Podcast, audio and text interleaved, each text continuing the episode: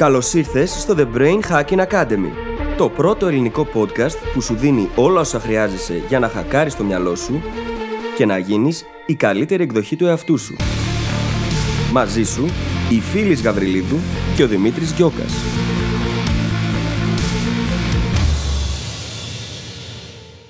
Γεια σου Brain Hacker και καλώς ήρθες σε ένα ακόμα επεισόδιο του The Brain Hacking Academy. Σήμερα μιλάμε για ένα πάρα πολύ ενδιαφέρον θέμα σκέψης, το οποίο έχει να κάνει με το να σκεφτόμαστε με βάση τις πρώτες αρχές, όπως το έχει πει ο Αριστοτέλης, στα αγγλικά First Principles Thinking. Τι σημαίνει αυτό; Σημαίνει να ξεπερνάμε όλες τις παραδοχές και τις πεπιθήσεις και τα στερεότυπα και τις υποθέσεις που κάνουμε για διαφορετικά αντικείμενα και να γυρνάμε πίσω σε αυτά ακριβώς που είμαστε σίγουροι ότι ισχύουν. Πρακτικά σαν να λέμε σαν να γυρνάμε πίσω στους νόμους της φύσης και να ξεκινάμε από εκεί. Όλοι μας αντιμετωπίζουμε διάφορα περίπλοκα προβλήματα και πράγματα που θέλουμε να πετύχουμε και αποφάσεις που θέλουμε να πάρουμε. Και όλα αυτά, αν τα αποδομήσουμε, τα σπάσουμε στα πιο βασικά του στοιχεία, τα κατανοήσουμε βαθιά και μετά το ξαναστήσουμε το πρόβλημα για να βρούμε μια πραγματική λύση, τότε είναι πολύ πιθανό να φτάσουμε σε μια καλύτερη και πολύ διαφορετική λύση από ό,τι θα φτάναμε στην αρχή. Κατά τη διάρκεια του επεισόδου έχουμε πάρα πολλά παραδείγματα για να σε βοηθήσουμε να καταλάβεις τι ακριβώς εννοούμε. Είναι μια περίπλοκη έννοια η οποία όμως μπορεί να εφαρμοστεί ξεκινώντας από σήμερα στη ζωή σου και να κάνει τεράστια διαφορά στο πώς σκέφτεσαι, στη δημιουργικότητά σου και στα αποτελέσματα που θα φέρεις στη ζωή σου μεσοπρόθεσμα και μακροπρόθεσμα. Δεν θα σου πω άλλα εδώ, γιατί ξαναλέω πρόκειται για ένα πάρα πολύ ενδιαφέρον επεισόδιο. Θα σε αφήσω να πας να το απολαύσεις και θα τα πούμε στην άλλη πλευρά. Καλή ακρόαση. Καλησπέρα Δημήτρη. Καλησπέρα φίλη, τι κάνεις, πώς είσαι; Η αλήθεια είναι πως δεν είμαι πάρα πολύ καλά αυτές τις μέρες. Γενικά με έχει πάρει λίγο από κάτω και με έχει κουράσει και αυτός ο αποκλεισμός. Anyway, είναι και αυτά όμως μέσα στη ζωή και νομίζω ότι αξίζει να τα λέμε διότι και οι ακροατές μας σίγουρα δεν περνάνε και την καλύτερη τους φάση με την καραντίνα και με όλα αυτά που συμβαίνουν. Ήταν η σειρά σου αυτή την εβδομάδα; Ήτανε, ναι, ήτανε. Η αλήθεια είναι αυτή. Και καλό είναι να μην το καταπιέζουμε. Έτσι χρειάζεται να τα αισθανόμαστε όλα τα συναισθήματα. Πραγματικά. Αρνητικά, θετικά είναι όλα συναισθήματα και είναι πολύ σημαντικό να μην αφήνουμε το σώμα μας να τα κρατάει αποθηκευμένα κάπου. Εσύ πώς είσαι; Καταρχάς, πριν πω εγώ πώς είμαι, να πω ότι είναι και πάρα πολύ πολύτιμα μαθήματα. Αυτά τα συναισθήματα ναι. πολλές φορές έχουν πράγματα να μας δείξουν για μας, στα ερωτήματα του γιατί τα νιώθουμε, του γιατί αυτή τη στιγμή. Επίσης, μια πάρα πολύ σημαντική ερώτηση. Και μας βοηθά να μπούμε σε διαδικασίες αυτογνωσίας και παραδείγματος χάρη στη δικιά σου περίπτωση, που κάνεις τακτικό journaling, σου δίνει και υλικό πάνω στο οποίο να γράψεις, να μελετήσεις και τα συζητάγαμε νωρίτερα, δεν τα βγάζω από το μυαλό Ναι, μου. ε, ενώ και εσένα. Οπότε είναι πάρα πολύ σημαντικό να αφήνουμε για αυτό το συνέστημα να το ζούμε για να δούμε τι έχουμε να μάθουμε και από αυτό. Ακόμα και τα δυσάρεστα συναισθήματα. Είναι το καλύτερο υλικό για journaling και βασικά αν δεν κάνεις journal πάνω σε αυτά, πάνω σε τι θα κάνεις. Ε, Είναι σημαντικά κομμάτια και ο διαλογισμός βοηθάει επίσης. Διότι έχουμε και την ευκαιρία να ακούσουμε βαθιά πραγματικά τι σημαίνει και ποια είναι αυτά τα μηνύματα και τα μαθήματα και να μπορέσουμε έτσι να τα καταγράψουμε και να βγάλουμε συμπεράσματα. Ακριβώς. Εγώ τώρα που ρώτησες, είμαι στην ανάκαμψη από την προηγούμενη εβδομάδα. Δεν ήταν ε, και η η ενδιάμεση εβδομάδα η καλύτερη, αλλά εκεί που δεν ήμουν πολύ καλά την προηγούμενη εβδομάδα, τώρα τα πράγματα πηγαίνουν προς το καλύτερο. Κάνω κι εγώ εννοείται ότι χρειάζεται για να πηγαίνουν τα πράγματα προς το καλύτερο. Με αποτέλεσμα, μερικές φορές το συνέστημά μας να έχει περισσότερο να κάνει με την κατεύθυνση που έχουν τα συναισθήματά μας, δηλαδή από το να είμαστε down στο να νιώθουμε καλύτερα, παρά με το σε ποιο σημείο βρισκόμαστε εκείνη τη στιγμή. Δηλαδή στην ίδια Ναι. συναισθηματική κατάσταση που είμαι τώρα, όταν πήγαινα από καλά προς χάλια, ένιωθα πολύ χειρότερα. Αν αυτό βγάζει νόημα. Ναι, βγάζει νόημα, καταλαβαίνω τι λες. Και το αστείο είναι ότι την προηγούμενη εβδομάδα ήμουν μια χαρά, έτσι. Έχει πολύ πλάκα το πώς λειτουργεί όλο αυτό. It's okay. It's και okay. κάνουμε κι εμείς τη συνειδητή μας προσπάθεια να το εκφράσουμε και εδώ, στον αέρα εισαγωγικά, γιατί βασικά είναι κακό να το κρύβουμε. Για εμά τους ίδιους, εννοείται. Ξέρεις τι, δεν είναι ωραίο. Έχουμε δημιουργήσει ένα πάρα πολύ ωραίο community. Είμαστε όσο πιο αυθεντικοί μπορούμε στην εκπομπή και έχουμε ανθρώπους απέναντί μας και θέλουμε να τους σεβόμαστε αυτούς τους ανθρώπους. Εσένα που ακούς αυτή τη στιγμή, Brain Hacker. Ακριβώς για εσά Είσαι λέω. άνθρωπος και έχεις συναισθήματα και το να στο παίζουμε εμείς ότι είμαστε μονίμως χαρούμενοι και ότι όλα πάνε τέλεια και wow, τι φανταστικά. Δεν είναι και ό,τι καλύτερο. Εμείς είμαστε εδώ Είναι για να κάνουμε ψεύτικο. πραγματικές σχέσεις. Ναι, θέλουμε να έχουμε αυτή την πραγματική επαφή. Την ειλικρινή επαφή μαζί σας Και ο στόχος δεν είναι να φαινόμαστε οι πιο καταπληκτικές εκδοχές μας, είναι να προσπαθούμε διαρκώς να γινόμαστε οι καλύτερες εκδοχές μας. Έχει μεγάλη διαφορά. Ακριβώς. Εδώ πέρα γιορτάζουμε την προσπάθεια, το αποτέλεσμα. Ναι, ναι. Του να φτάσουμε εκεί. Και μιας και μιλήσαμε για την απίστευτη κοινότητά μας, εσάς δηλαδή, αρχικά να σας πούμε να έρθετε να μας ακολουθήσετε στο Instagram, όπου ανεβάζουμε πάρα πολλά tips, hacks, έμπνευση πάνω σε πολλά θέματα αυτοβελτίωσης και θα βρείτε πολύ ωραίο υλικό και original υλικό πολλές φορές στο Instagram. Και επίσης κάθε Τετάρτη, αυτή τη στιγμή, δεν ξέρουμε τι θα γίνεται στο μέλλον, ε, είμαστε live στο Instagram κάθε Τετάρτη το βράδυ στις 9. Οπότε ελάτε να μας βρείτε και εκεί να τα πούμε. Είναι μια ευκαιρία να έχουμε απευθείας σε επαφή μαζί σας κάθε εβδομάδα και το έχουμε πολύ ανάγκη και χαιρόμαστε πάρα πολύ να σας έχουμε εκεί. Πραγματικά χαιρόμαστε πάρα πολύ. Δεν φαντάζεστε πόσο. Ε, Μας γράφετε σχόλια, έχουμε την ευκαιρία να αλληλεπιδράσουμε, να απαντήσουμε απευθείας στι ερωτήσεις σας, να διαβάσουμε το χιούμορ σας. Είναι πάρα πολύ ωραίο όλο αυτό. Και κάτι ακόμα. και ένα φανταστικό review. Ναι, το οποίο είναι σύντομο και περιεκτικό. ναι. Είναι από τον την, δεν ξέρω, Zen D και λέει απίστευτη, πέντε αστέρια. Ο εγκέφαλός μου και το μυαλό μου σας ευχαριστούν. και εμείς ευχαριστούμε. Ευχαριστούμε πάρα πολύ για την κριτική και για τα υπέροχα λόγια. Και ας είναι λίγα λόγια, λένε αρκετά. Το λακωνίζει είναι στη φιλοσοφία. Άσχετο, αλλά. Όχι ακριβώς, αλλά ναι, πάμε παρακάτω. Σχετικό άσχετο. Λοιπόν, το θέμα μας σήμερα είναι το First Principles Thinking. Το οποίο, σύμφωνα με τον Αριστοτέλη, το ονομάζουμε πρώτες αρχές. Και πρόκειται για εκείνον τον τρόπο σκέψης, ο οποίος πηγαίνει στην ουσία, στη ρίζα, στις βασικές αρχές που διέπουν μια κατάσταση, έναν τρόπο σκέψης, ένα αντικείμενο, το οτιδήποτε, για να μπορέσουμε να αναδομήσουμε τη σκέψη μας πάνω σε αυτό και να καταλήξουμε ενδεχομένως σε νέα συμπεράσματα και θα το εξηγήσουμε ακόμα πιο αναλυτικά. Πριν όμως πάμε σε αυτό, θα ήθελα λίγο να δούμε τον παραδοσιακό τρόπο σκέψης που ακολουθούμε συνήθως, Διότι οι πρώτες αρχές δεν είναι ο by default τρόπος με τον οποίο σκέφτεται ο άνθρωπος. Συνήθως κάνουμε το εξής. Ξεκινούμε με περιορισμούς, οι οποίοι προκύπτουν από κάπου. Και θα το δούμε αυτό το κάπου. Κάνουμε βελτιώσεις και μικροαλλαγές πάνω σε ένα ήδη υπάρχον μονοπάτι, σε έναν ήδη υπάρχον τρόπο σκέψης, διερευνούμε στην ουσία διαφορετικές λύσεις, ε, οι οποίες όμως πατάνε πάνω σε ήδη υπάρχουσα γνώση, χωρίς να έχουμε όμως εμείς βαθύτερη κατανόηση απαραίτητα. Στην ουσία αυτό που κάνουμε είναι να προσπαθούμε να πετύχουμε ένα συγκεκριμένο στόχο, παίρνοντας όμως ένα μονοπάτι που έχει πάρει και κάποιος άλλος στο παρελθόν ακολουθώντας μια πεπατημένη. Όχι την, δεν είναι μόνο μία, μία πεπατημένη από τις πολλές. Αυτό όμως έχει αρκετά σφάλματα κατά τη διαδικασία, διότι μας εγκλωβίζει στον τρόπο σκέψης των άλλων. Σε μοτίβα σκέψης τα οποία δεν σημαίνει ότι υπάρχουν, ότι είναι και τα σωστά, ότι είναι τα κατάλληλα που θα έπρεπε να ακολουθήσουμε. Και επίσης έχει ένα χαρακτηριστικό, δεν εμβαθύνουμε πάρα πολύ. Δεν έχουμε τόσο βαθιά κατανόηση των πραγμάτων έτσι ώστε να μπορέσουμε να βγάλουμε και αυθεντικά συμπεράσματα. Και αυτή η βαθιά κατανόηση είναι όλο το κλειδί του να σκεφτόμαστε με βάση τις πρώτες αρχές. Λέγεται First Principles Thinking ή αλλιώς Reasoning from First Principles στα αγγλικά, για λόγους ορολογίας, για ποιον θέλει να το γκουγκλάρει. Τα λέω. Και όλος ο στόχος είναι να αποκτήσουμε τη βαθύτερη κατανόηση που θα μας επιτρέπει να καταλάβουμε τους κανόνες και τις αρχές που ορίζουν το πρόβλημα, την κατάσταση, ό,τι είναι αυτό που μελετάμε και να κινηθούμε με βάση αυτά. Συνήθως προσπαθώντας να εξηγήσω και λίγο διαφορετικά αυτό που μόλις είπε η φίλης, κινούμαστε με στερεότυπα, με πεπιθήσεις, με παραδοχές ή με υποθέσεις, assumption που έχουν γίνει από εμάς ή από το περιβάλλον μας. Τα οποία όμως ή πολλές φορές είναι λάθος, δηλαδή είναι λάθος συμπέρασμα, ή πιο συχνά, και αυτό είναι πιο επικίνδυνο γιατί δεν φαίνεται τόσο πολύ, είναι ελλειπή συμπεράσματα. Έχουμε δηλαδή κάποια facts, κάποιες πραγματικότητες και βγάζουμε ένα συμπέρασμα το οποίο βγάζει νόημα με βάση τις πραγματικότητες που έχουμε, αλλά δεν περιλαμβάνει όλες τις μεταβλητές. Είχαμε μιλήσει για το πώς υπάρχουν πολύ περισσότερες μεταβλητές στη ζωή μας από όσες βλέπουμε ή θέλουμε να βλέπουμε, στο επεισόδιο που είχαμε μιλήσει για την αδικία. Η λογική λοιπόν, η βασική είναι πώς μπορούμε να πάρουμε περίπλοκα προβλήματα και περίπλοκες καταστάσεις, να τις πάσουμε στα πιο απλά δομικά του στοιχεία που είναι αδιαμφισβήτητες αλήθειες, ιδανικά σε νόμους της φύσης, δηλαδή, όπως η βαρύτητα, Προφανώς όχι, δεν γίνεται ακριβώς έτσι. Θα δούμε πολλά παραδείγματα κατά τη διάρκεια του επεισόδιου. Και μετά, αφού έχουμε καταλάβει τους πραγματικούς κανόνες και τις πρώτες αρχές του προβλήματος, τότε να το ξαναδομήσουμε και να το φέρουμε στο επίπεδο του να βρούμε λύση, ας πούμε. Ή μια καινούργια στρατηγική.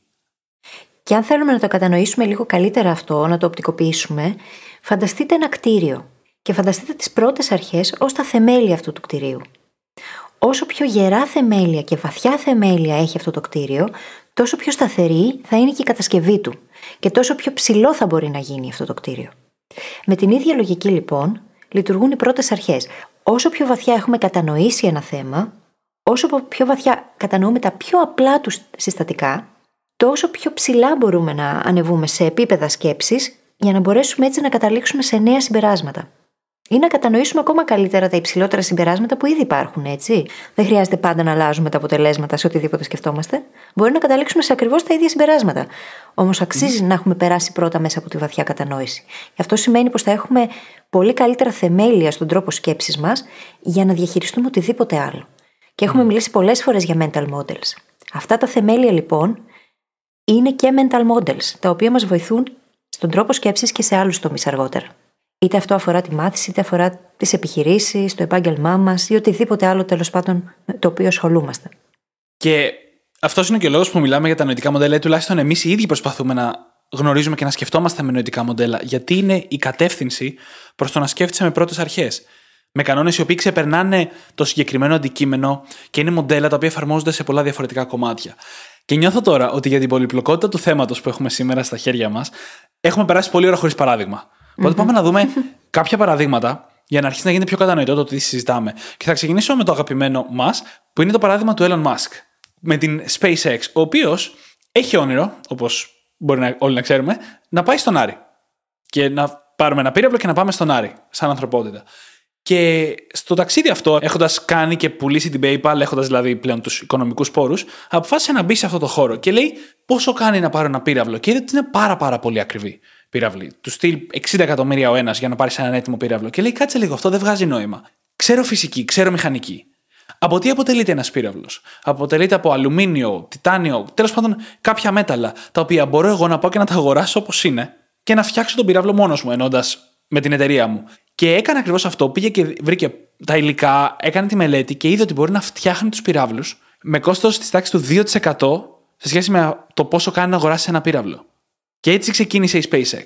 Και σήμερα έχει κάνει επανάσταση στο διάστημα και στην εκτόξευση πυράβλων, τέλος πάντων, που είναι ο χώρος του. Και αυτό διότι έκανε το εξής. Δεν ακολούθησε τον τρόπο με τον οποίο σκέφτονταν όλοι οι υπόλοιποι. Και μιλάμε και για επιστήμονες υψηλού βεληνικούς, έτσι.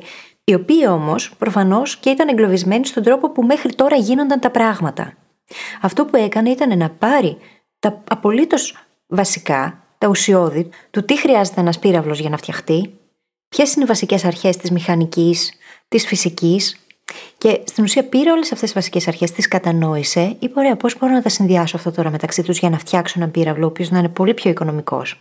Και πήγε στην ουσία κόντρα σε ένα status quo, το οποίο έλεγε Μα αυτό δεν γίνεται.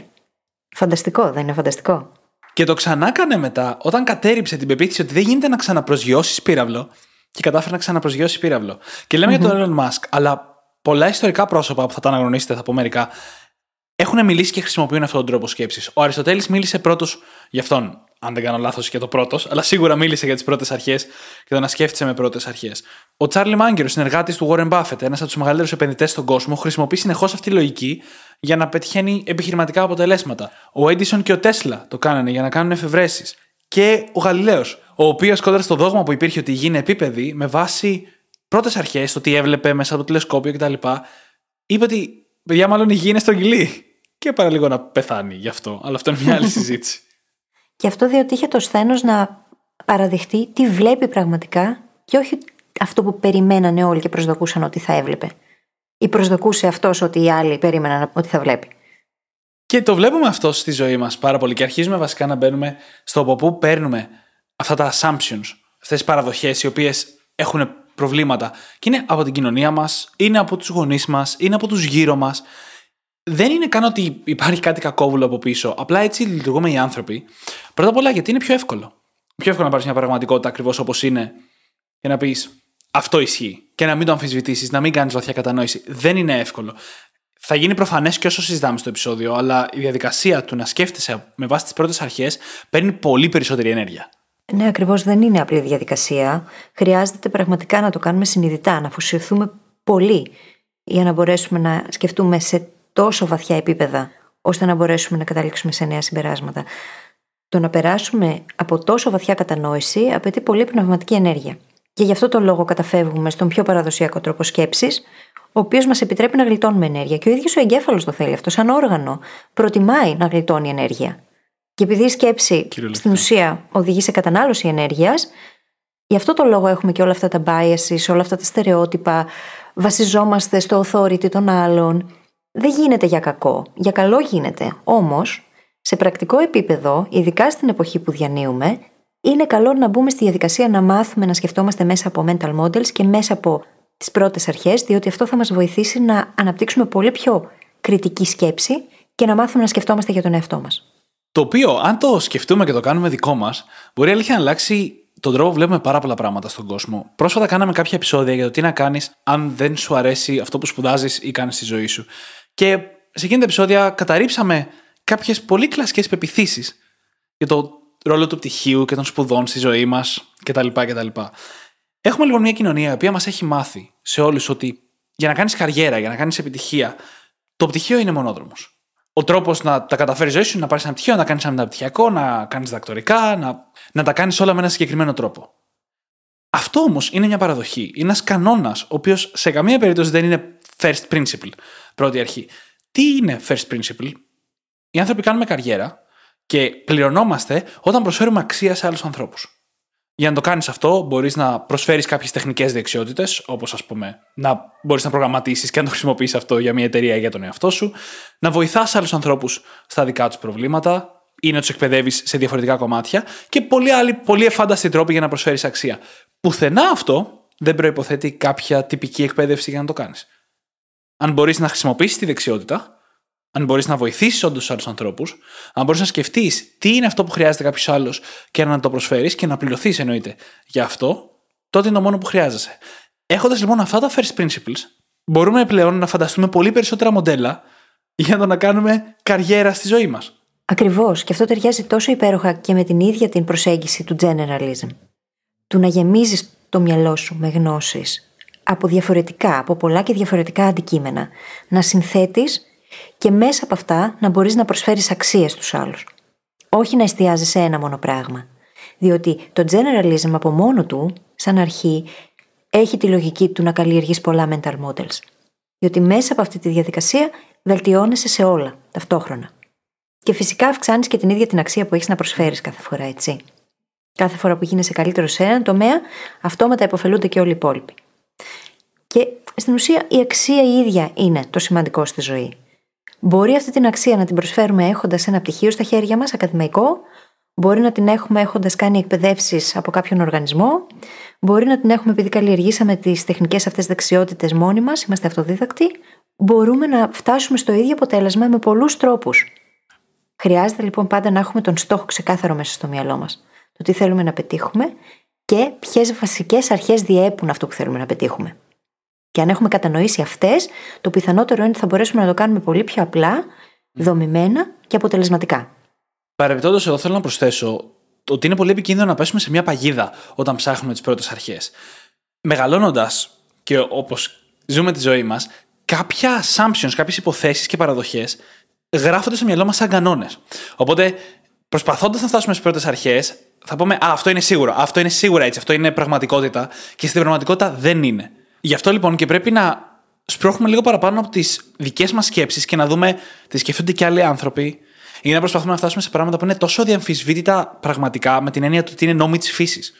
Ή στατιστικά πολύ αποδεδειγμένα όταν έχει να κάνει με ανθρώπους. Έτσι, γιατί το τι έχουμε εμείς στο μυαλό μας μπορεί να νομίζουμε εμείς ότι είναι βασική αρχή, αλλά μπορεί να μην είναι. Υπάρχει λοιπόν αυτή η παγίδα. Και μεγάλο ρόλο σε όλο αυτό, το ότι έχει συμβεί αυτό στο κεφάλι μας, παίζει η αυθεντία. Mm-hmm.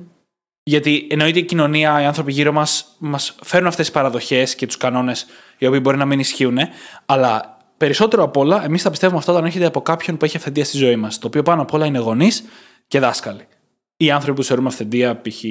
επαγγελματίες που εμφανίζονται στη τηλεόραση, δεν ξέρω εγώ τι, ειδικά όταν είμαστε σε νεότερη ηλικία. Η αυθεντία, όσο αξία μπορεί να έχει, είναι ο εχθρός του να καταλαβαίνεις καλύτερα εσύ για τον εαυτό σου, γιατί δουλεύει κάτι. Γιατί είναι ένας τρόπος μετάδοσης πληροφορίας που βασίζεται στο ε, αφού έτσι είναι τα πράγματα. Γιατί το, λέω, το εγώ. λέω εγώ. Ακριβώς. Πιάσε κόκκινο. Γιατί έτσι. Γιατί έτσι είναι. Και ακόμα χειρότερα, είμαστε σε μια κουλτούρα η οποία, αν αμφισβητείς, είσαι παρεία. Είσαι πρόβλημα. Είσαι επαναστάτης. Μία πολύ ωραία ιστορία που έχω ακούσει κάποτε, δεν θυμάμαι καθόλου τις λεπτομέρειες, αλλά κάποιος σηκώθηκε σε μια αίθουσα μπροστά σε κόσμο και είπε: Γιατί ένα και ένα κάνει δύο; Και τον κορυδέψανε όλοι γύρω-γύρω, γιατί είναι προφανώς το αυτονόητο. Αλλά στην πραγματικότητα υπάρχει ένα βιβλίο που είναι ολόκληρος τόμος, που είναι η απόδειξη γιατί το ένα και ένα κάνει δύο. Δεν είναι απλά Α, ένα και ένα κάνει δύο, εντάξει, κομπλέ. Είναι βασική αρχή. Υπάρχουν ολόκληροι κανόνες από πίσω το γιατί αυτό ισχύει. Αυτή η αμφισβήτηση λοιπόν είναι σημείο κλειδί και η κουλτούρα μας την μπλοκάρει απέναντι στην αυθεντία. Και αυτό λέγεται authority bias. Ε, τίνουμε να δεχόμαστε χωρίς δεύτερη σκέψη αυτά που μας λένε εκείνοι που θεωρούμε εμείς αυθεντίες, και αυτό είναι πάρα πολύ επικίνδυνο. Διότι συχνά υπάρχει περίπτωση να ασφάλουν. Ή αυτό το οποίο θεωρούν εκείνη τη στιγμή σωστό, αργότερα να καταρριφθεί. Ποιος μας λέει λοιπόν ότι παίρνουμε τις αποφάσεις μας πάνω στην καλύτερη βάση; Και ακριβώς στο επίπεδο της αυθεντίας αξίζει να αμφισβητήσουμε αυτά που γνωρίζουμε. Αν προέρχονται από κάποια αυθεντία, αξίζει να τα αμφισβητήσουμε, όχι απλά για να φέρουμε αντίσταση, αλλά πηγαίνοντας σε βάθος, κατανοώντας ποιες πρώτες αρχές διέπουν αυτό το συγκεκριμένο θέμα; Μπορώ να τις μελετήσω, μπορώ. Μπορώ να το κατανοήσω βαθύτερα, μπορώ. Ωραία.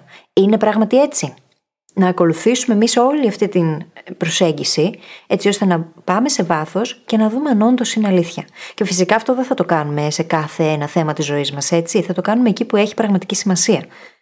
Αν ξεκινούσαμε να εφαρμόζουμε τις πρώτες αρχές σε οποιοδήποτε θέμα της ζωής, νομίζω πως δεν θα ασχολούμασταν με τίποτα άλλο. Πέρα πραγματικά, από πραγματικά. Γιατί θέλει πάρα πολύ χρόνο και ενέργεια. Και φυσικά και δεν είμαστε όλοι διατεθειμένοι να το κάνουμε αυτό συνέχεια, έτσι. Όμως είναι σημαντικό να προσέχουμε πάρα πολύ τις ιδέες που κληρονομούμε από τους άλλους.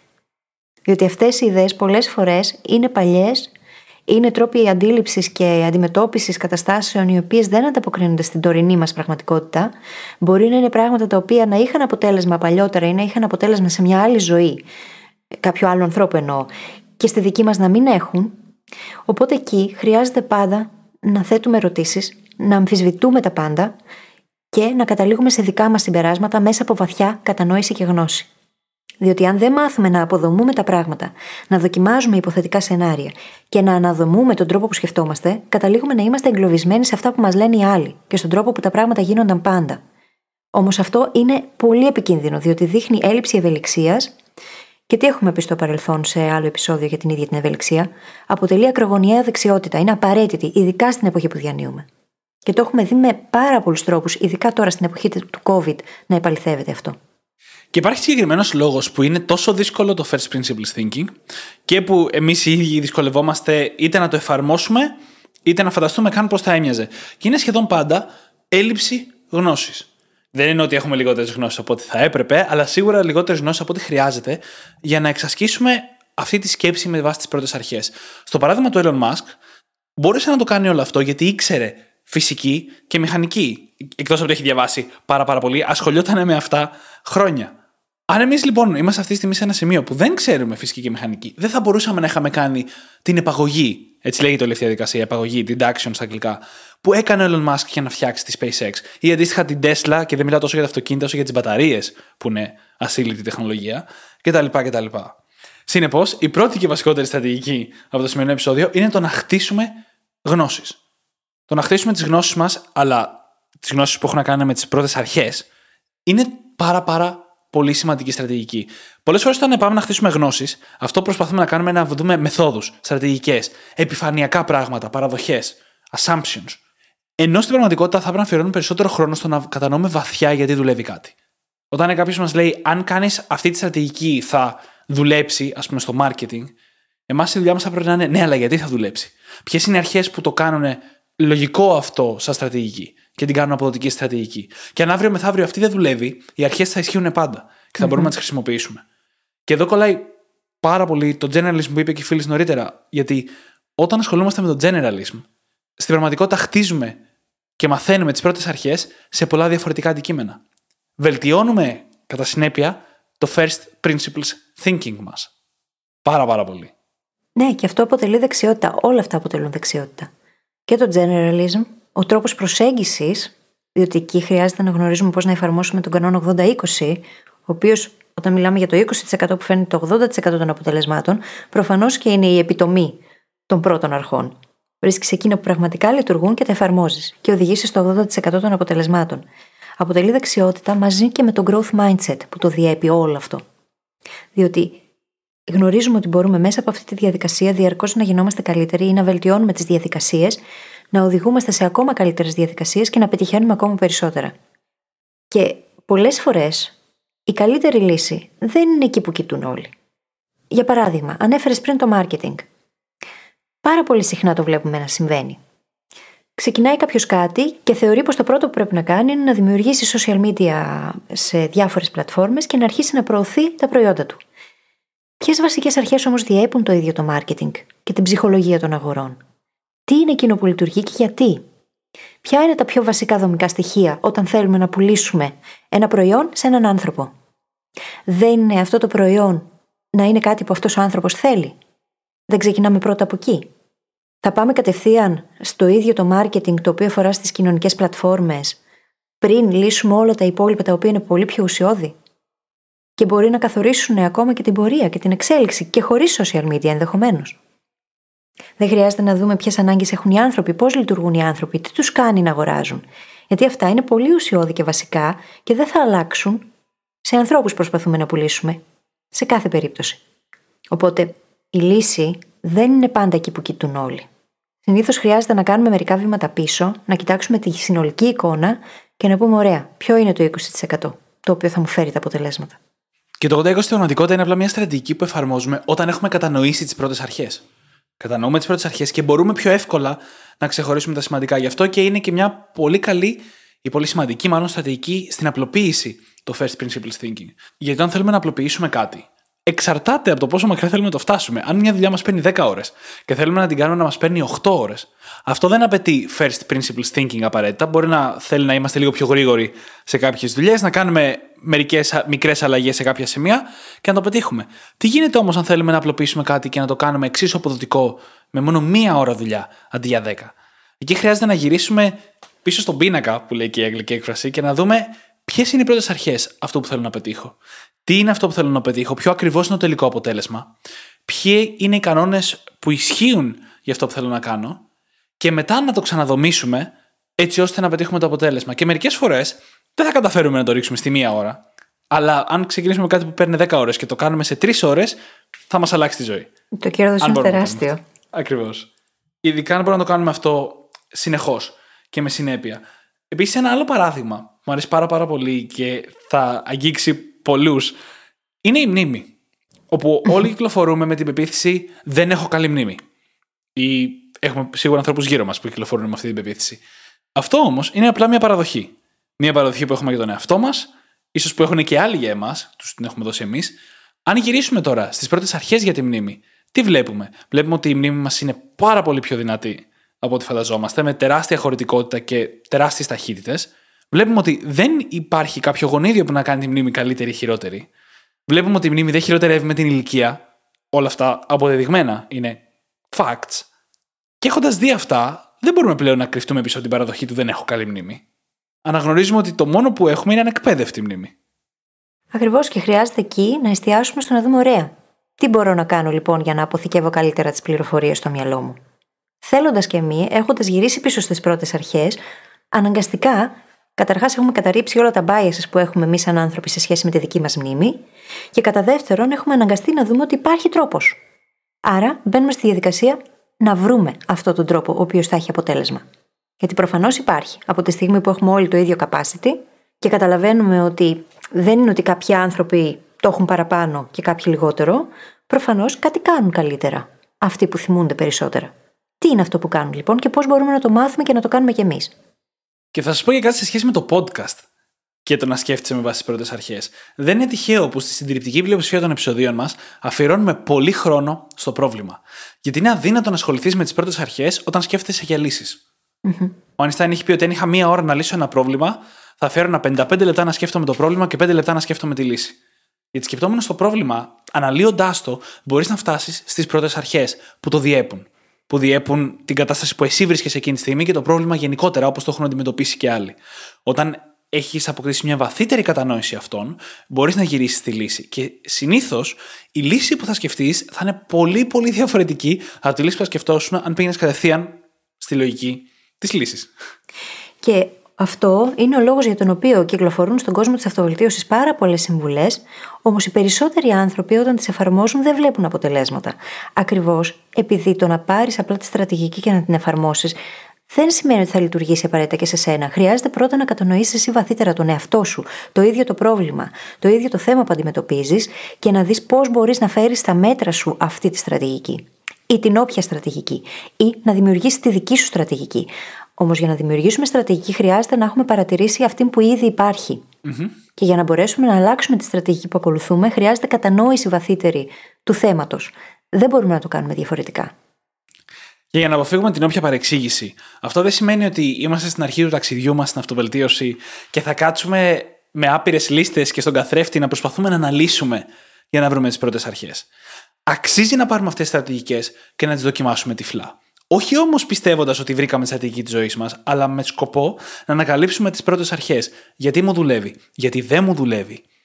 Αν έκανα μια μικρή αλλαγή, πώς θα μου δούλευε καλύτερα; Και να ανακαλύψουμε εμπειρικά, γιατί και αυτό είναι πολύ σημαντικό κομμάτι στο βίωμα, να ανακαλύψουμε βιωματικά και εμπειρικά τις πρώτες αρχές, τις δικές μας στη συγκεκριμένη συζήτηση τι δουλεύει σε εμάς, δεν δουλεύει και να ανακαλύψουμε και τον εαυτό μας καλύτερα έτσι. Αργότερα, όταν το έχουμε κάνει αυτό για πολύ καιρό, θα μας είναι πολύ πιο εύκολο να δούμε μια τεχνική, μια στρατηγική και να καταλάβουμε αμέσως γιατί δουλεύει γενικά, γιατί δουλεύει σε εμάς, να δημιουργήσουμε δικές μας αντίστοιχα. Αξίζει όμως ενδιάμεσα να το κάνουμε βίωμα, ακόμα και αν ξέρουμε ότι δεν ακολουθούμε τις πρώτες αρχές, για να τις ανακαλύψουμε πάντα. Και είναι πολύ ενδιαφέρον, διότι έχω κάνει coaching σε εκατοντάδες ανθρώπους. Και κάνω και στον εαυτό μου καθημερινά. Το journaling σε αυτό εξυπηρετεί. Οι στρατηγικές ποτέ δεν είναι ίδιες. Διότι το ίδιο το πρόβλημα, ή για να μην λέμε πρόβλημα, το ίδιο το θέμα που απασχολεί τον κάθε άνθρωπο είναι διαφορετικό, κάθε άνθρωπος είναι διαφορετικός, οπότε χρειάζεται να έχει μια βαθιά κατανόηση του θέματος που τον απασχολεί, για να μπορέσει να δημιουργήσει την κατάλληλη στρατηγική για τον ίδιο. Και αυτό θα γίνει μόνο έχοντας περάσει μέσα από αυτή τη βαθιά κατανόηση. Δεν θα γίνει διαφορετικά. Το να σου έδινα, ας πούμε, έτοιμες λύσεις, δεν θα ήταν και ό,τι καλύτερο για σένα αν δεν περνάει μέσα από το βίωμα, δεν οδηγεί σε επίγνωση. Και χωρίς επίγνωση δεν υπάρχει κατανόηση. Μάλλον χωρίς κατανόηση δεν φτάνουμε σε επίγνωση. Μαζί πάνε. Μαζί ε, πάνε, ε, ακριβώ. Είναι κύκλος. Μία το ένα, μία το άλλο. Και αυτό που περιγράφουμε τόση ώρα είναι το ένα από τα βασικότερα πλεονεκτήματα του First Principles Thinking. Του να μπορείς πραγματικά να σκέφτεσαι για τον εαυτό σου. Θυμηθείτε το δίπολο που έχουμε πει πολλές φορές ότι ο εγκέφαλο μας είναι πολύ αναξιόπιστος, αλλά είναι και το μόνο εργαλείο που έχουμε για να σκεφτούμε. Αν μπορούμε να σκεφτούμε με βάση τις πρώτες αρχές, γλιτώνουμε πάρα πολύ από την αναξιοπιστία του εγκεφάλου μας. Και μπορούμε να τον εμπιστευτούμε περισσότερο και να σκεφτούμε για τον εαυτό μας με αυτοεπίθεση. Ένα επόμενο τεράστιο όφελος είναι το γεγονός ότι μπορούμε να ξεκλειδώσουμε τη δημιουργικότητά μας στο υψηλότερο επίπεδο. Όπου δημιουργικότητα, η ικανότητά μας να λύνουμε προβλήματα. Γιατί μπορούμε να τα σκεφτούμε με βάση τις πρώτες αρχές. Και εννοείται ότι όλα αυτά μαζί μπορούν να μας φέρουν μη γραμμικά αποτελέσματα στη ζωή μας. Να ζήσουμε μια ζωή που δεν είναι ανά 10 χρόνια απλά βελτιώνεται κατά 10%, αλλά είναι αυτό που λέγαμε στο Kaizen στο επεισόδιο του 1%. Αν βελτιώνεσαι 1% κάθε εβδομάδα για 20 χρόνια, θα είσαι 31.000 φορές καλύτερος μετά από 20 χρονια Και ένα ακόμα εμπόδιο στο οποίο κολλάνε οι περισσότεροι άνθρωποι όταν πρόκειται για πρώτες αρχές, είναι το ότι προσπαθούμε πολλές φορές να βελτιώσουμε την ίδια τη μορφή που έχει κάτι τον ίδιο τον τρόπο με τον οποίο γίνεται μέχρι τώρα, αντί να προσπαθούμε να βελτιώσουμε την ίδια του τη λειτουργία. Και εκεί πολλές φορές γίνεται αυτή η λανθασμένη προσέγγιση και τελικά καταλήγουμε με διάφορα κινητά τα οποία στην ουσία έχουν παρόμοια μορφή, τις ίδιες λειτουργίες όμως, και υπάρχει και ένα iPhone που ξεχωρίζει. Ή αντίστοιχα, αυτό που συζητούσαμε νωρίτερα για τον Elon Musk. Έφτιαξε ένα πύραυλο, όχι προσπαθώντας να κάνει καλύτερο τον ήδη υπάρχον πύραυλο, φτιάχνοντας τον πύραυλο από το μηδέν. Και εκεί είχε την ευκαιρία να τον δημιουργήσει με καινούριους τρόπους, ενδεχομένως να εφεύρει και καινούριε τεχνολογίες που θα τον κάνουν πολύ πιο οικονομικό και θα οδηγήσουν στο να μπορεί να τον ξαναπροσγειώσει στη γη. Τεράστια υπόθεση αυτή, έτσι. Νομίζω ότι πριν από αυτό κανείς δεν πίστευε ότι θα γινόταν κάτι τέτοιο. Ήταν δεδομένο ότι θα καταστρέφονταν ο πύραυλος, ήταν μιας χρήσης. Ναι, πραγματικά. Σκέψου πόσα εκατομμύρια μιας χρήσης.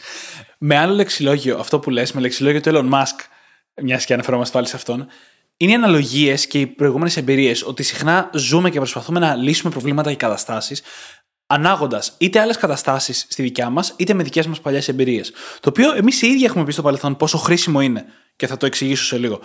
πάει όμως κόντρα στις πρώτες αρχές. Οι πρώτες αρχές δεν καταλαβαίνουν τι έχω ζήσει και τη γενίκευση αυτού σε απόλυτη πραγματικότητα.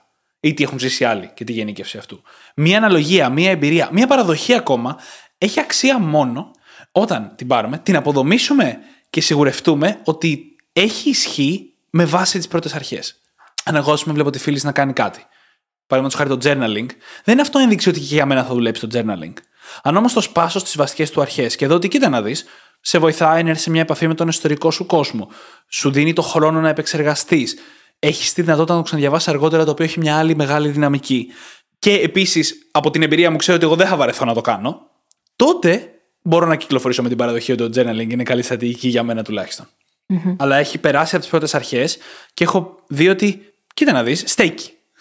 Ή αντίστοιχα, αν δεν είμαι ο άνθρωπος που θα κάνω journaling, να πάρω αυτές τις βασικές αρχές και να πω: Ωραία, με ποιον άλλον τρόπο μπορώ εγώ να τις εφαρμόσω για να δω τα ίδια αποτελέσματα; Και μπορεί για μένα να είναι το να ηχογραφώ στο κινητό μου. Mm-hmm. Ή το να συζητώ με φίλους. Ακολουθώντας όμως την ίδια διαδικασία που θα ακολουθούσα κάνοντας journaling. Ακριβώς, γιατί και εδώ οι πρώτες αρχές δεν είναι το γράψιμο με το χέρι, είναι ο χρόνος με τον εαυτό σου που εκφράζεις τη σκέψη σου και έχεις και λίγο χρόνο να τις επεξεργαστείς γραμμένες, δηλαδή όπως το διαβάζεις την ώρα που το γράφεις ή αν πατήσεις ένα play σε αυτό που μόλις ηχογράφησες. Αν λοιπόν αυτά τα στοιχεία μπορείς να τα μεταφέρεις σε γραπτό, σε βίντεο, σε ήχο, σε συζήτηση, πετυχαίνεις το ίδιο αποτέλεσμα. Με μικρές παραλλαγές βέβαια, γιατί το journaling πάντα θα είναι ένα ντοκουμέντο, στο οποίο θα μπορείς να ανατρέχεις ανά πάσα στιγμή και είναι πιο εύκολο στην πρόσβαση τουλάχιστον. Τα ηχητικά αρχεία μπορεί να τα χάσω. Εκτός κι αν είσαι τόσο οργανωτικός όσο η Τζούλια. Δεν μπορώ να το χάσω. Δεν ξέρω. Εγώ τα journals μου τα φυλάω στα μάτια μου.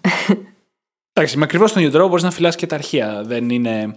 Αυτό είναι μια λεπτομέρεια τώρα. Στο αν θα τα κρατήσεις. Δεν χρειάζεται, δεν πρόκειται να τα χάσεις. Σίγουρα είναι λίγο πιο εύκολο να διαβάσεις μια συγκεκριμένη γραμμή από ότι να ξέρεις σε ποιο δευτερόλεπτο είπες τι. Αλλά από εκεί και πέρα, αν αυτό κάνει τη διαφορά στο αν θα το κάνεις ή όχι, οι πρώτες αρχές mm-hmm. παραμένουν. Και μιλώντας λίγο περισσότερο για το πώς. Υπάρχουν κάποιες προσεγγίσεις περισσότερο παρά στρατηγικέ που μπορεί να μας βοηθήσουν να ανακαλύψουμε τις πρώτες αρχές όταν δεν μας είναι ξεκάθαρες. Μία στρατηγική λέγονται οι σοκρατικές ερωτήσεις. Η φίλη θα μας τις πει και αλλιώς σε λίγο. Οι οποίες βασικά σε βοηθάνε να επεξεργαστείς αυτό που σκέφτεσαι. Ξεκινάνε ρωτώντας τι σκέφτομαι, γιατί το σκέφτομαι αυτό, πώς έφτασα να το σκέφτομαι αυτό, τι θα γινόταν αν ισχύει το αντίθετο; Και μετά συνεχίζει πώς το υποστηρίζω αυτό που σκέφτομαι; Ποιες είναι οι πηγές μου, ποιες πηγές μπορώ να βρω για να το υποστηρίξω; Τι άλλες οπτικές υπάρχουν, τι άλλες απόψεις υπάρχουν, για τις οποίες δεν ξέρω ή δεν είμαι κατάλληλα ενημερωμένος; Τι θα σήμαινε το να έχω άδικο; Ποιες είναι οι συνέπειες του να έχω άδικο; Επίσης, φανταστείτε τον Elon Musk να έχει άδικο, θα γινόντουσαν κυριολεκτικά εκρήξεις σε πυράβλους. και στο τέλος γυρνάμε ξανά στην αρχική ιδέα και λέμε: Ωραία, τώρα που τα έχω μελετήσει αυτά, σκεφτόμουν σωστά στην αρχή. Γιατί το σκεφτόμουν αυτό, τι έχει αλλάξει; Και ο λόγος που αυτές οι σοκρατικές ερωτήσεις ή αλλιώς μεταερωτήσεις, όπως λέγονται στις επιστήμες ή στο νευρολογικό προγραμματισμό λειτουργούν, είναι το γεγονός ότι μας βοηθούν να ξεκαθαρίσουμε τις σκέψεις μας, μας προκαλούν, προκαλούν τον τρόπο που σκεφτόμαστε, μας αναγκάζουν να κοιτάξουμε προς τα μέσα και να εντοπίσουμε εκείνα τα γνωστικά κενά που έχουμε ή τις γνωστικές μας προκαταλήψεις και να τις αντιστρέψουμε ή να τις αλλάξουμε ή να τις βελτιστοποιήσουμε. Και γι' αυτό το λόγο οι ερωτήσεις γενικότερα σε αυτό εδώ το podcast είναι ένα από τα αγαπημένα μας θέματα. Το να εντοπίσει κανείς τις κατάλληλες ερωτήσεις, οι οποίες φαινομενικά μπορεί να φαίνονται και ανόητες, έτσι. Θα μου πεις εσύ, ο ουρανός είναι μπλε. Και θα σου πω, είναι πράγματι έτσι. Η ερώτηση φαίνεται χαζή. Είναι όμως μπλε, ή είναι μπλε από τη δική μας οπτική. Ή είναι μπλε για το χύψη λόγο. Παρεμπιπτόντως, είναι μπλε από τη δική μας οπτική και για ένα συγκεκριμένο χύψη λόγο που έχει να κάνει με το φως. Δεν είναι όντως μπλε. Δεν υπάρχει ένα ταβάνι που είναι μπλε. Το ξέρω ακριβώς. Είναι πολύ καλή ερώτηση, αυτό θέλω να πω. Δεν ήταν τυχαία. Όμως κάπως έτσι ξεκινάμε και αμφισβητώντας εκείνα που θεωρούνται δεδομένα ή που θεωρούνται ότι είναι έτσι και κανείς δεν θέλει να τα αμφισβητήσει, αρχίζουμε και καταλήγουμε σε τελείως διαφορετικά συμπεράσματα. Και κάπως έτσι μπορούμε να αρχίσουμε να εμπιστευόμαστε τη σκέψη μας από την αρχή. Ένα άλλο σετ από ερωτήσεις, το οποίο είναι πολύ αποτελεσματικό, είναι των πέντε γιατί. Το να ρωτήσουμε πέντε φορές γιατί πάνω στο ίδιο θέμα. Τα παιδιά έχουν μια πολύ ιδιαίτερη τάση στο να το κάνουν αυτό, χωρίς βέβαια να γνωρίζουν τι είναι οι πρώτες αρχές και ότι τις εφαρμόζουν μέσα από αυτή τη διαδικασία. Όμως, στην ουσία αυτό που θέλουν είναι να κατανοήσουν καλύτερα τον κόσμο. Όταν εμείς λέμε σε ένα παιδί, βούρτισε τα δόντια σου, και να μα ρωτάει γιατί; Γιατί θέλουμε να έχεις υγιή δοντάκια. Γιατί; Γιατί αν δεν έχεις υγιή δοντάκια, μπορεί να χαλάσει το δοντάκι σου και να αρχίσει να πονάει. Γιατί; Και κάνοντας όλη αυτή τη συλλογιστική προς τα πίσω, μπαίνουμε και εμείς στη διαδικασία να σκεφτούμε λίγο καλύτερα το για ποιο λόγο θέλουμε τέλος πάντων να βουρτίζουμε τα δόντια μας. Και όταν κάτι το κατανοείς βαθιά, τότε μπορείς να το εξηγήσεις και σε ένα εξάχρονο που έλεγε και ο Αϊνστάιν. Αν δεν το κατανοείς, δεν μπορείς να το εξηγήσεις. Και αυτή είναι η λογική των πρώτων αρχών. Αυτά τα γιατί λοιπόν μπορεί να μας βοηθήσουν πολύ, ακόμα και αν είναι εκνευριστικά. Η τάση μας βέβαια, ως ενήλικες, είναι να τα καταπιέζουμε αυτά τα γιατί πολλές φορές. Η δημιουργικότητα όμως και η γνώση δεν λειτουργεί έτσι. Η γνώση και η δημιουργικότητα λειτουργούν με το να ρωτάμε διαρκώς το γιατί, να κάνουμε διαρκώς ερωτήσεις για να μπορούμε να φτάνουμε σε αποτελέσματα, σε καινούριε απαντήσεις, σε καινούρια γνώση. Και είναι σημαντικό να το έχουμε αυτό στο μυαλό μας. Και αυτό με τα παιδιά εμένα μου αρέσει πάρα πολύ. Και το να καταλάβουμε γιατί μπλοκάρουμε αυτά τα γιατί. Πρώτα απ' όλα, αν το παιδί αρχίζει και σε ρωτάει πέντε γιατί στο να πλύνει τα δόντια του, είναι ή μπορεί να είναι πάρα, πάρα πολύ εκνευριστικό. Γιατί έχεις ένα συγκεκριμένο στόχο εκείνη τη στιγμή στο μυαλό σου. Θες το παιδί να πλύνει τα δόντια του, να πάει για ύπνο για να μπορέσεις να κάτσεις και να χαλαρώσεις λίγο στην τηλεόραση πριν κοιμηθείς και εσύ γιατί έχεις δουλειά πάλι αύριο. Και όλο αυτό σε απομακρύνει για κάποια ώρα από το στόχο. Οπότε, σαν ενήλικες, πολλές φορές πάμε στα παιδιά και το μπλοκάρουμε αυτό το. Γιατί αντίστοιχα, ένας άλλος λόγος για τον οποίο το μπλοκάρουμε είναι γιατί δεν ξέρουμε. Δύο-τρία γιατί μετά, πολλές φορές δεν έχουμε απάντηση. Και δεν νιώθουμε καθόλου ωραία όταν δεν έχουμε απάντηση. Και μπαίνουμε στη διαδικασία να απαντήσουμε γιατί έτσι; Γιατί το λέω εγώ; Πήγαινε Όμως, εκείνη η στιγμή που αποκτάμε επίγνωση της άγνοιάς μας, είναι μια εξαιρετική στιγμή να διδαχτούμε κάτι καινούριο. Και OK, okay, μπορεί να μην μας ενδιαφέρει να μάθουμε περισσότερα για το γιατί αξίζει να βουρτσίζουμε τα δόντια μας, να μας αρκεί το να ξέρουμε ότι πρέπει να το κάνουμε, αλλά σε άλλα θέματα, mm.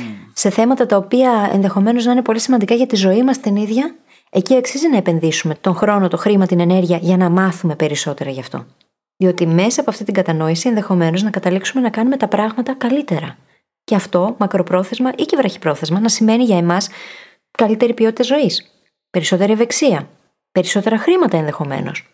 Και ένας ακόμα τρόπος που μπορεί να μας βοηθήσει να οδηγηθούμε σε αυτό είναι το να υποθέτουμε εξ αρχής ότι υπάρχει σφάλμα στον τρόπο σκέψης μας. Ακόμα mm. και αν δεν μπορούμε να το δούμε. Ακόμα και αν δεν υπάρχει καν, έτσι. Αν όμως υποθέτουμε πως υπάρχει σφάλμα συνειδητά και πηγαίνουμε σε βάθος για να βρούμε τις βασικές αρχές που διέπουν αυτό το θέμα και να εντοπίσουμε αυτό το σφάλμα, στην ουσία αποδομούμε την όλη κατάσταση και την ξανασυναρμολογούμε μέσα από αυτή τη διαδικασία την έχουμε κατανοήσει πολύ καλύτερα και είμαστε σε θέση να πάρουμε και καλύτερες αποφάσεις. Μοιάζει και λίγο με τον DIS που είχαμε δώσει παλιότερα. Με τον τρόπο του να προσεγγίσει κανείς τη γνώση. Όλο αυτό το κομμάτι mm. της αποδόμησης. Διότι χρειάζεται εκεί να κατανοήσεις τις βασικές αρχές που διέπουν ένα γνωστικό αντικείμενο, έτσι ώστε μετά να διαλέξεις τα κομμάτια τα οποία έχει νόημα να μελετήσεις για να μπορέσεις να πας και στη μεγαλύτερη εικόνα. Έχω ένα φανταστικό παράδειγμα για αυτό που λες. Γιατί οφείλουμε να αμφισβητούμε τι σκέψει μας και να θεωρούμε πάντα ότι έχουμε λάθος ακόμα και όταν δεν μας είναι προφανές. Μου ήρθε πρόσφατα ένα email από κάποιον από αυτούς που ακολουθώ που ο πατέρας του ε, κίνησε τώρα εν μέσω COVID κιόλας εστιατόριο καφέ. Και πριν συνεχίσω την ιστορία θα πω το εξής. Όταν σκεφτόμαστε εμείς μια καφετέρια, τι σκεφτόμαστε; Ένα μοντέλο στο οποίο πάμε εκεί, παραγγέλνουμε ό,τι θέλουμε, πληρώνουμε τον καφέ μας και φεύγουμε. Οτιδήποτε μπορούμε να φανταστούμε είναι μια βελτίωση πάνω σε αυτό το μοντέλο. Καλύτερος καφές, πιο φθηνός καφές, πιο όμορφος χώρος, μεγαλύτερη ποσότητα καφέ, κάτι από όλα αυτά. Εντάξει. Κάποια βελτίωση σε αυτό που ήδη έχουμε στο μυαλό μας. Αλλά πίσω στο email και στην ιστορία, ο άνθρωπος αυτός πρότεινε στον πατέρα του, βλέποντας ότι οι περισσότεροι άνθρωποι έρχονται και παίρνουν και καφέ, αλλά τα χρήματα βγαίνουν από τις αγορές των άλλων αντικειμένων, να φτιάξει μια συνδρομή για τον καφέ. Και όποιος θέλει να πληρώνει 10 λίρες το μήνα, ήταν στην Αγγλία, 10 λίρες το μήνα για να παίρνει καφέ, και αυτό θα τους κάνει να έρχονται πιο συχνά στο κατάστημα και ως αποτέλεσμα, πολλές φορές να μπορείς να τους πουλήσεις και κάτι να φάνε, να κάτσουν να φάνε πλήρως ή και κάτι έξτρα, κάποιο έξτρα ρόφημα. Πηγαίνοντας δηλαδή πίσω στις πρώτες αρχές του marketing και της εστίασης, ενώνοντάς τες και βγάζοντας μια ιδέα η οποία εμένα τουλάχιστον τώρα που το διάβασα μου φάνηκε πάρα, πάρα πολύ και και άρχισα να τη μοιράζομαι από εδώ και από εκεί, όπως μαζί σα σήμερα. Είναι πάρα πολύ ωραία ιδέα. Γενικότερα. Έχουμε και αυτή την αντίληψη ότι δεν υπάρχουν καινούριε ιδέες, ότι ο κόσμος έχει στερέψει από ιδέες, αλλά στην πραγματικότητα, άμα πάρεις τις βασικές αρχές από διαφορετικά πράγματα και τις συνδυάσεις μεταξύ τους, το πιθανότερο είναι πως μπορείς να καταλήξεις με μια καινοτομία. Και κάπως έτσι έχουμε φτάσει και στις καινοτομίες που υπάρχουν στον κόσμο, έτσι. Κάνοντας διαφορετικές ερωτήσεις. Α πούμε, κάποιος που θα μπορούσε να πει Πού είναι τα υπτάμενα αυτοκίνητα, φτάσαμε στο 2021.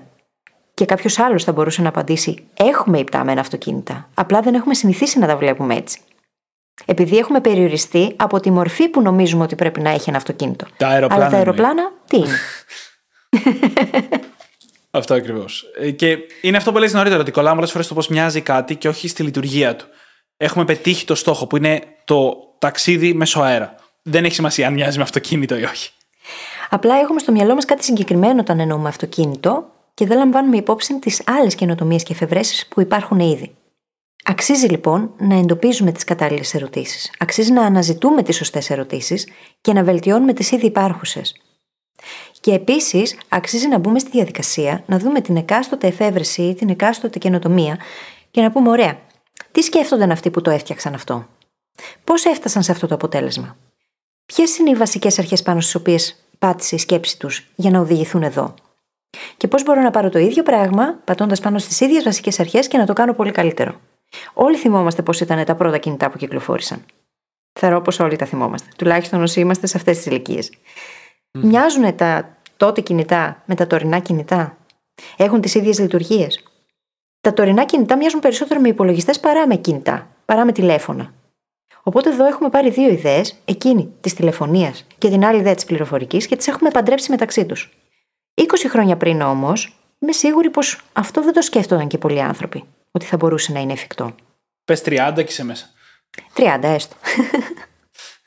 Ακριβώς, ακριβώς. Και καταλαβαίνετε ότι η εφευρέση είναι πολύ μεγάλο χαρακτηριστικό του first principles thinking. Είναι εξορισμού. Όπως ο Γουτεμβέργιο συνδυάσε ένα μηχάνημα που ήταν για να φτιάχνεις κρασί με χαρτί, μελάνι και κάποια άλλα πράγματα και έφτιαξε την πρέσα και άλλαξε τον κόσμο. Και ήταν η πρώτη φορά που μπορούσαμε να έχουμε γνώση και πληροφορία όλοι οι άνθρωποι. Και αντίστοιχα, όπως είπαμε και τον Edison νωρίτερα, η εφεύρεση εξ αρχής, σαν στοιχείο, θέλει το first principles thinking, γιατί πρέπει να πας πίσω στις αρχές και να το δομήσει. Παρ' όλα αυτά, στη δικιά μας ζωή και καθημερινότητα, αυτό μπορεί να εφαρμοστεί, γιατί κυκλοφορούμε με πάρα πολλές παραδοχές, πάρα πολλά στερεότυπα, πάρα πολλές πεπιθήσεις που και δικές μας να είναι, μπορεί να είναι ημιτελείς και ας μην τις έχουμε κληρονομήσει, εννοώ, και αξίζει να γυρίσουμε πίσω στις πρώτες αρχές να δούμε τι ισχύει πραγματικά, γιατί είμαστε απολύτως σίγουροι ότι ισχύει και να πάμε από εκεί. Και εννοείται ότι όλο αυτό φτιάχνει και την κριτική μας σκέψη. Φτιάχνει την κριτική μας σκέψη ακριβώς επειδή υπάρχει κι άλλο ένα bias, το οποίο είναι σημαντικό και αξίζει να το αναφέρουμε εδώ, είναι το Dunning-Kruger effect. Και πρόκειται για εκείνο το bias το οποίο βάζει τους ανθρώπους σε μια διαδικασία, ενώ έχουν ελλειπεί γνώσεις πάνω σε ένα αντικείμενο, να έχουν υπερβολική αυτοπεποίθηση σε σχέση με αυτά που γνωρίζουν και κατέχουν. Για αυτή την περίπτωση, λοιπόν, για να αποφύγουμε το να εγκλωβιστούμε μέσα σε κάτι τέτοιο, αξίζει να μην προσποιούμαστε ποτέ ότι ξέρουμε περισσότερα από όσα πραγματικά ξέρουμε. Και το λέω, είμαστε όλοι ένοχοι γι' αυτό. Όλοι το έχουμε κάνει. Να έχουμε επιμείνει καθαρά και μόνο επειδή δεν θέλουμε να κάνουμε λάθος. Αξίζει όμως να κάνουμε ακόμα και χαζές ερωτήσεις. Η ερώτηση του αν ένα και ένα κάνει δύο. Είναι πολύ χαρακτηριστικό παράδειγμα που όλοι θα θεωρούσαν χαζή ερώτηση, δεν είναι όμως καθόλου χαζή ερώτηση. Αντίστοιχα, η ερώτηση του αν ο ουρανός είναι μπλε φαίνεται ίσως χαζή ερώτηση, όμως δεν είναι καθόλου χαζή ερώτηση. Αμφισβητώ λοιπόν αυτό που βλέπω. Και αυτό ξεκινάει από το να δω πραγματικά και να παραδεχτώ αυτό που είναι μπροστά μου και όχι να βλέπω αυτό που προσδοκάται ότι βλέπω. Και με αυτό νομίζω ότι μπορούμε να κλείσουμε το σημερινό μας επεισόδιο. Τι λες και εσύ; Θα το αμφισβητήσω αυτό που λες και θα σου πω ότι μπορούμε να το πάμε άλλη μια ώρα. Έχω πάρα πολλές σημειώσεις. Με βάση κάποιες πρώτες αρχές, λέω ότι καλύτερα θα ήταν να το κλείσουμε. Πρώτη αρχή εδώ στο podcast είναι ότι δεν περνάμε τη μία ώρα. Εσύ θα υποφέρεις το pre-editing πρώτη. Οπότε. Έχεις δίκιο, έχεις δίκιο. Η βασική αρχή είναι ότι δεν θέλουμε να υποφέρει ο pre-editor, οπότε ναι. Λοιπόν, όπως πάντα θα βρείτε σημειώσεις του επεισοδίου μας στο site μας στο brainhackingacademy.gr. Και θα σας ζητήσουμε να πάτε να κάνετε subscribe στην εφαρμογή που μας έχετε βρει και μας ακούτε, να μας αφήσετε ένα φανταστικό πεντάστερο review, γιατί έτσι μας κάνετε χαρούμενο και βοηθάτε και το podcast να διαδοθεί. Και μια πράξη αγάπης, παιδιά. Αρπάξτε τα κινητά των φίλων σας και δείξτε τους πώς να γίνουν και εκείνοι brain hackers. Σας ευχαριστούμε πολύ που ήσασταν μαζί μας και σήμερα και σας ευχόμαστε καλή συνέχεια. Καλή συνέχεια.